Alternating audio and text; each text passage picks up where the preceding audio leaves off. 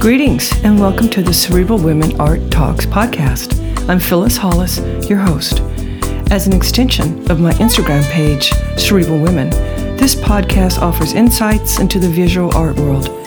I interview artists, mainly artists of color and female artists, who will freely articulate what inspires their creativity. In addition, you'll hear interesting perspectives from dedicated art professionals who work with artists and the art institutions that feature them. I'm confident that collectively, these individuals will indeed stimulate your mind as they do our eyes. Please know these interviews are conducted in my Manhattan apartment, so please forgive the background sounds of city life. Welcome to the Cerebral Women Art Talks podcast. In this episode, I feature Eto Otitigbe. He recovers buried narratives and gives form to the unseen. He is a polymedia artist whose interdisciplinary practice includes sculpture, performance, installation, and public art. His experimental drawings form the basis for much of his studio practice. He creates linear patterns, geometric abstractions, and reinterpretations of the structural elements used in his large scale public artworks. The process of remixing blueprints expands the potential of the visual language for each project and conjoins them. Eto has participated in several solo and group exhibitions and has received several awards, grants, and fellowships. In 2020, he established EO Studio in Brooklyn, a formal entity to manage various public art commissions and facilitate an expanding network of collaborators, artists, designers, research, and cultural workers. EO Studio received a Creative Capital Grant in 2023. Eto is an assistant professor of sculpture in the art department at Brooklyn College. He received a BS in mechanical engineering from MIT, an MS in product design from Stanford University, and an MFA in creative practice from the University of Plymouth. In addition, he is a Smithsonian Artist Research Fellow at the Museum of African Art. Visit cerebralwomen.com for his expanded bio and enjoy this episode featuring Eto Otitigbe.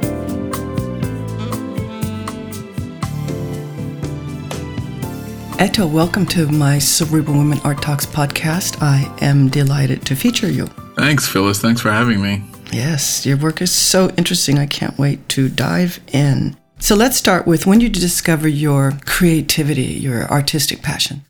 I was pretty young.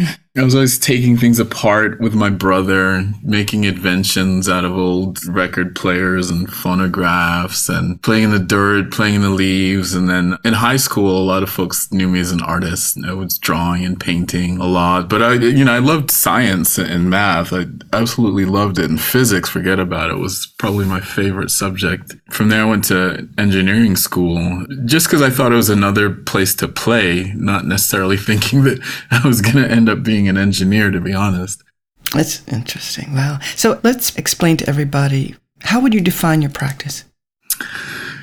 Polymedia, interdisciplinary. So I work across the disciplines of sculpture, performance, and installation, and more recently, mixed reality as well. And uh, polymedia in the sense that I'm not committed to using one particular medium as a storytelling element. I like to explore lots of different materials and see how they lend themselves as a layer to the story or the statement I, am making. And what are the materials that you use in your work? Right now, I'm um, treating steel like paper, making this kind of big stacked origami kind of uh, installation with sheets of 16 gauge steel that I'm cutting and folding. And it's reminding me of like building card houses when I was young. And fluid wise, like painting wise, um, I, have been introduced by a, a friend to uh, these solvent based dyes, which which are really interesting because you can use them to paint on metal, and they have a really interesting luminous quality. They're kind of semi transparent, so you could see the surface and, and the sheen or the shimmer of the metal through these dyes. But what happens is after they dry, they're dry to touch, but then since they're solvent based, if you drop some more dye on top of what you've painted or what you've applied to, um, it reactivates that area. Unlike acrylic, where if you let acrylic paints dry, you don't they don't really reactivate when you paint on top of them again, or even oils for that nature, unless you maybe thin them out with a with a thinner oil. So this is interesting because you know you could layer up images in a really interesting way, uh, layers of paint in an inter- interesting way, and still see the surface qualities of, of the base material. You know, and I hesitate to say that what I'm doing is painting, and I definitely don't consider myself a painter right now. I think of it as drawing, uh, kind of an experimental approach to drawing. And you also work with really heavy materials, right? Stone in your public works and your installations? Yeah, I've been introduced to um, some really amazing stone fabricators in, in, Madison, Wisconsin. So I've worked with this company, Quarra Stone Company.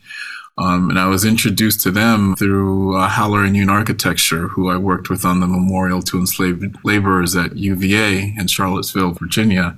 Quarra Stone Company did a lot of the stone carving for that project. And after visiting their studio and seeing how excited they got about stone, I got really excited about working with stone and finding ways to work with them.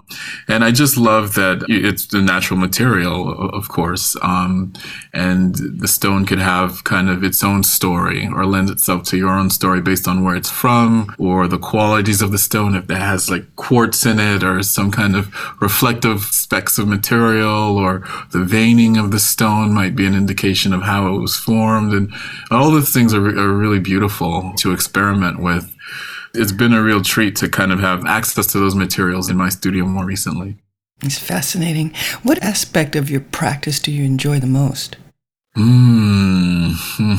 um, I really love making things. I absolutely love creating things and working with my hands. And I love tools. In, in my studio, we have tools on top of tools on top of other tools.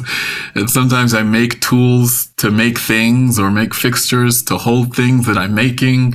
So that whole process of engineering an artwork is something that I really enjoy. Um, thinking through the challenges and, and opportunities. Even to create a simple cut in a piece of material, I might have to kind of create a lot more complex things to allow myself to do that. So I could get lost in that stuff sometimes. For me, it's really fun, the, the challenges and, and the problem solving.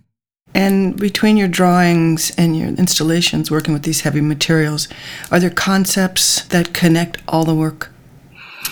Yeah, right now, for the past, uh, I don't know, maybe three or four years, I've been kind of using this blanket statement about alien shrapnel. I think about what I'm doing as creating alien shrapnel. And that kind of came about from, you know, reading a lot of Afrofuturism, Kodwo Eshun, for example, Octavia Butler, Samuel Delany, and thinking about, like, you know, as an artist, Fred Moten, of course, reading some Fred Moten and thinking about my perspective on Afrofuturism and in my background in engineering and things like that and thinking about how, how would one reverse engineer some of these things I've read about, some of these places or, or vessels or spaceships or space stations or uh, things like that. Or what if we are encountered with a fragment of one of those things, um, whether it's, you know, directly tied to something that was in one of these texts or something that I'm just kind of improvising as, as I'm going along what does that tell us about this other culture, this other civilization? What does it tell us about ourselves? So it's like a kind of speculative way to think about the present and also about the future. So, how do you keep learning? Oh man, uh, so many ways. I, I think I'm constantly engaged in learning. I think first and foremost, um, I've always been curious, and now I have a three-year-old and a five-year-old, and they are extremely curious, and they keep me on my toes. So I'm constantly thinking about their experience in the world, and I'm always kind of invited to experience things that I, you know, of course, experienced growing up or just living life with them and, and, and through their eyes and through their perspective. So it's it's really fun. My wife is a brilliant art historian. Um, so she's basically light years smarter than me. so I just like to kind of glean off of the books that she leaves around the house um, and kind of check that stuff out and see what I can learn from that. And of course, you know, listening to her unpack different ideas that she's working with is always, you know, a treasure for me. And I'm a professor, so I'm immersed in an environment where everything is a potential learning opportunity. I learn from my students. I learn from my colleagues. I learn from the staff at Brooklyn College where I teach. There's always this exchange, you know, that's happening around me. And for my own practice in general, I do tons of research. I do tons of reading, some writing. Um, and what really helps too is, especially with the public or performance work, is when I'm invited to a new space and I'm, I can physically go to a new location and, um, you know, meet new folks and explore somewhere new and learn about the history of, of that place. You know, why does this look like that? Why does this feel like that? And, you know, also what is the history of black people here? You know, is something that I'm always wondering uh, when I visit places, if there is one, right? So all those things keep me learning, keep me curious, keep me informed. It's wonderful. Do you feel black art can be defined? I hope to hell not. you know, because it's it's such a seductive and elusive thing. You know, it's always shifting but it, has weight to it, right? So I think we can talk about who makes so-called black art or who consumes it and all the complexities around that. I think we can talk about how art created by black people has been historicized or criticized, but that's not necessarily defining black art. You know, that's kind of a different kind of conversation that speaks to more of the social, economic, or cultural landscape that we're trying to characterize. Mm-hmm. So, with your work, particularly the drawings, I don't know if this question applies to the public works. When do you know work is finished? Man, uh, that's tricky. When do I know a work is finished? Sometimes I don't really know, but I, I kind of feel it out. I when I take a step back and I feel a little bit relieved by what I'm looking at, I, I know it's finished. Sometimes it's it's just really practical in the sense that I might take a few different photographs of an object, or I might take photographs, you know, inside my studio and also outside in natural light and see what that looks like and see if there's a sort of clarity to what I'm communicating, that some of the areas aren't kind of ambiguous or, or, or muddied up, that, you know, I'm looking for visual discontinuities, things that would break up kind of an experience or a vibe that I'm getting from the work. So I'm, I'm, kind of scanning for those things, and that's how I know whether something is finished or not. You know, sometimes I have the opportunity to share works that are in progress or works that I think are finished with folks, like Amanda Kerdahi, my studio manager. She's been tremendously helpful in uh, my practice in the last uh, two years or so. So having a sounding board like that, um, you know, so I'll send her, you know, a whole folder of digital photos of recent work or work in progress and kind of we'll have an opportunity to talk about it with respects to where I started in, in the process or in relation to other bodies of work that I've created. And do you think about your audience when you're creating the work? It depends on what I'm creating, yes. whether I think about my audience or not. In my independent studio practice, my focus is much more internal and inwards. So I'm, I'm having a conversation with myself. I'm literally talking to myself out loud in my studio while I'm making things. And I'm thinking a lot less about, you know, uh, other people. But with public projects or performance works, there's a lot of consideration that's focused on the audience and what their experience might be. Uh, you know, I can't fully program what the experience will be, or I can't fully determine what someone will take away from a public work or performance work. But I think there are things I can do to consider how they might view the work or how it will sound, or, you know, there's some very formal concerns about the, the space and the logistics and things like that that I can take into account that are all part of the work. So, in, in that sense, there's kind of two different approaches. Mm-hmm. And how did your practice change over the years? I think starting around 2018, Not really, actually, earlier than that. So 2014 ish. I had a few years where I had some temporary public art projects, and those were really fun. But those felt still a little bit more like extensions or three dimensional representations of my drawings, really. And they were temporary, so they were up for like six months or so, and um, that was interesting. Then, starting around 2018, I started working on my own permanent sculpture commissions and and, and also around that same time, I was invited to join the design team for the memorial to enslaved laborers. So that was a huge shift in, in my practice. Being invited to that team and also working on my own design engaging communities in, in, a really different way because of the implications of permanence or you know perceived permanence of, of the work really brought a new sensibility to what i was doing and, and since then, I've pursued a lot of different permanent public sculpture commissions. I have about three others that are in process right now in Philadelphia at University of Pennsylvania, in Alexandria, Virginia, and also in Harlem, New York. So each one is site specific in a lot of different ways and deals with very particular historical contexts that are specific to those areas. So the practice has grown because the number of people that I've worked with to create these works has expanded, you know, tremendously. So that's been really interesting. Yeah, I bet your team has definitely grown. When do the titles of your work enter your creative process? I should say with your drawings. Yeah, really towards the end. Of course, like when I'm working on a piece, I have some pretty familiar and, and, particular themes that I'm thinking about and throwing around in my head as I'm developing the drawings. But the, the titles are the result of me reflecting on, you know, what I've created. The titles might not necessarily be related to the themes I started working with.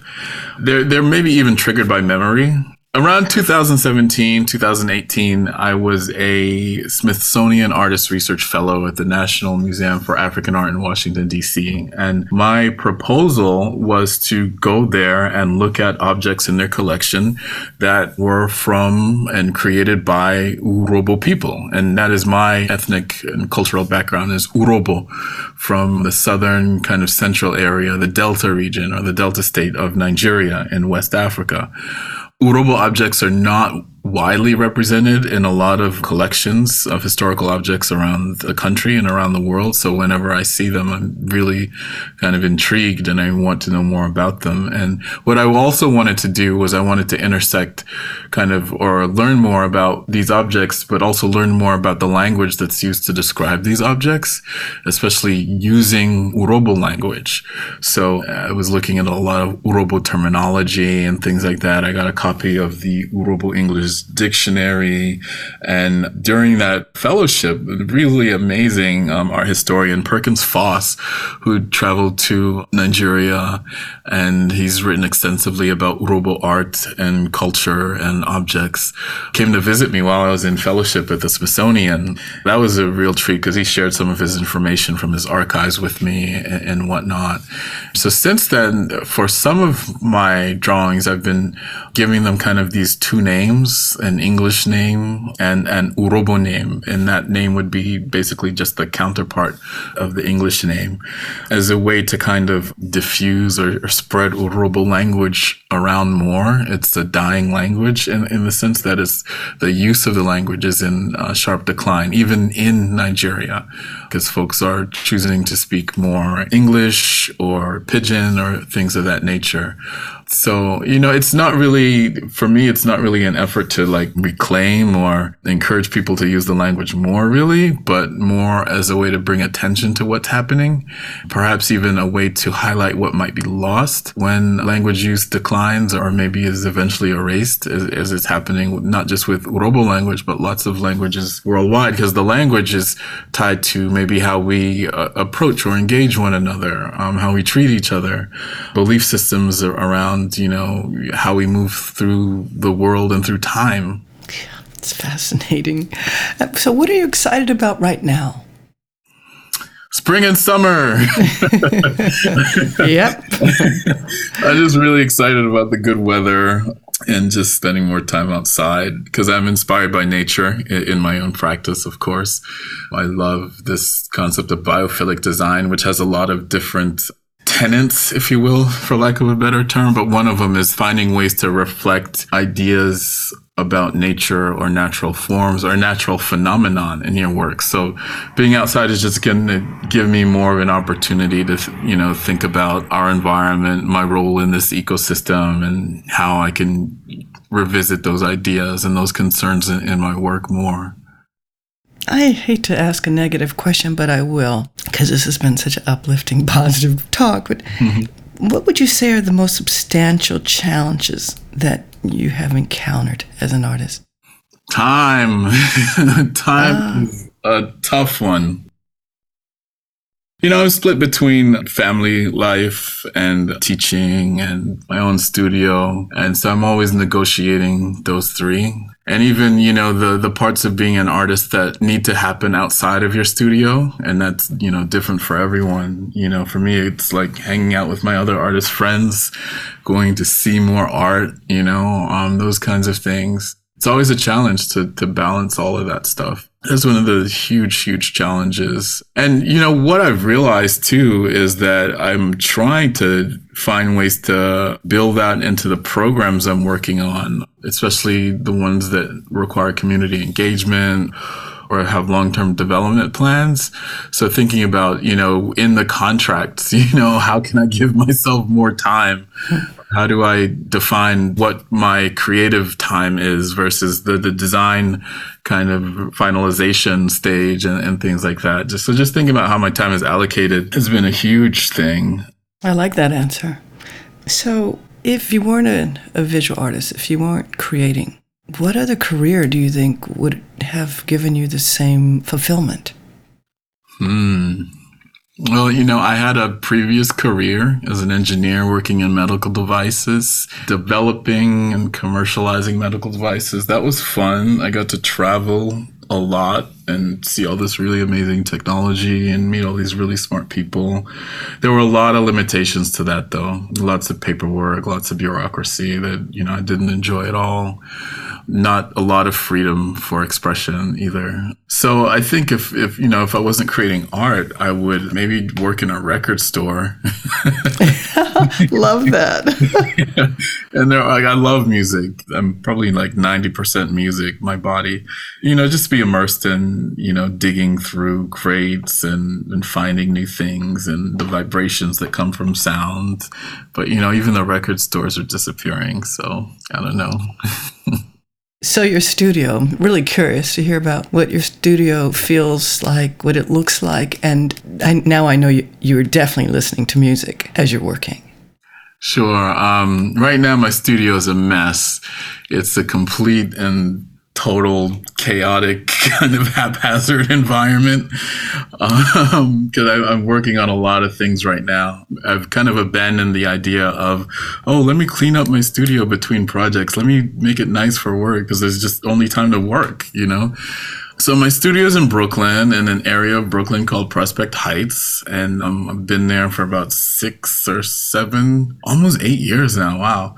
It's uh, kind of just brick and concrete structure, and I, I, share it with other designers, jewelry makers, and, and artists. But it's a big open workspace where a bunch of people who were just as enthusiastic about tools and, and making things got together, and we piled all our tools on top of each other. So we have the ability to make just about anything in my studio, which is which is really fun and there's always something interesting going on. So, you know, we can learn from each other in, in that way. Is there music playing? Music wise, I used to play, I have a really great PA system in my studio. So the, the few times where my work is more quiet, if you will, whereas, you know, where I'm not using a, a machine or a sander or something like that, I'll have some music playing. But nowadays, really, I, I work in silence in, in the sense, or I, I work without music playing because I'm constantly having a conversation with the materials I, am working with. So there's a lot of dialogue that's happening there. And I'm also just listening to what I'm doing. I'm listening to, you know, myself sand aluminum plates or, or wood. I'm listening to the sound that's coming off the material as I, as I cut it or, or draw on it or spread these fluids or these dyes into the substrates. So there's all these kind of little sounds that are happening. I'm listening to the sound that's kind of coming in off the street. The the cat in the corner of our studio as the cat lurks around in the little corners of, of the studio. I'm listening to that as well. But for me, it's always noisy. Even without music playing, there's so much activity happening with all that going on. But I used to really inhale music when I created work, and I, I listened to a lot of deep house and uh, broken beat, electronic, uh, jazz, hip hop, of course. Um, John Beltran was a producer from Detroit that I listened to a lot, and some of his albums I would just that would be the only thing I would listen to on repeat for like six months at a time, really. And now listening to a lot of stuff from the UK and and West Africa and Europe, lots of just kind of mashup of kind of global sounds of Africa, really but coming from different perspectives. I've really enjoyed this conversation. I mean, I've, I've just found your practice fascinating. It's just been a treat to be able to feature you and to, to learn about the work you're doing. This is our last question, and it is What do you feel is the purpose of art? And as an artist, what is your role? Hmm. I think art can tell us a lot about history about what we might have misunderstood about the past. I think art can tell us a lot about what's happening right now. It's, it's, a great way to communicate emotion and diverse perspectives. So my role as an artist is is to support that and to support the art that not only the art that I create, but the, the art that you know just about anyone else is creating. You know, so I, I really see myself as one being in, in, in a larger ecosystem of other artists, other creators, other art consumers, you know, art observers, art critics, you know, everything. I tell you, thank you very much for your time. Like I said, just totally blown away when I saw your work. So I'm, I'm very pleased that I was able to, to share your voice and your practice with, with others. Thank you.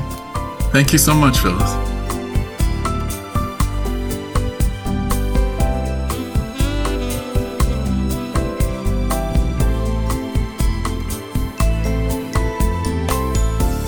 Thank you for listening to Cerebral Women Art Talks podcast. For additional content, please visit cerebralwomen.com and be sure to follow Cerebral Women on Instagram.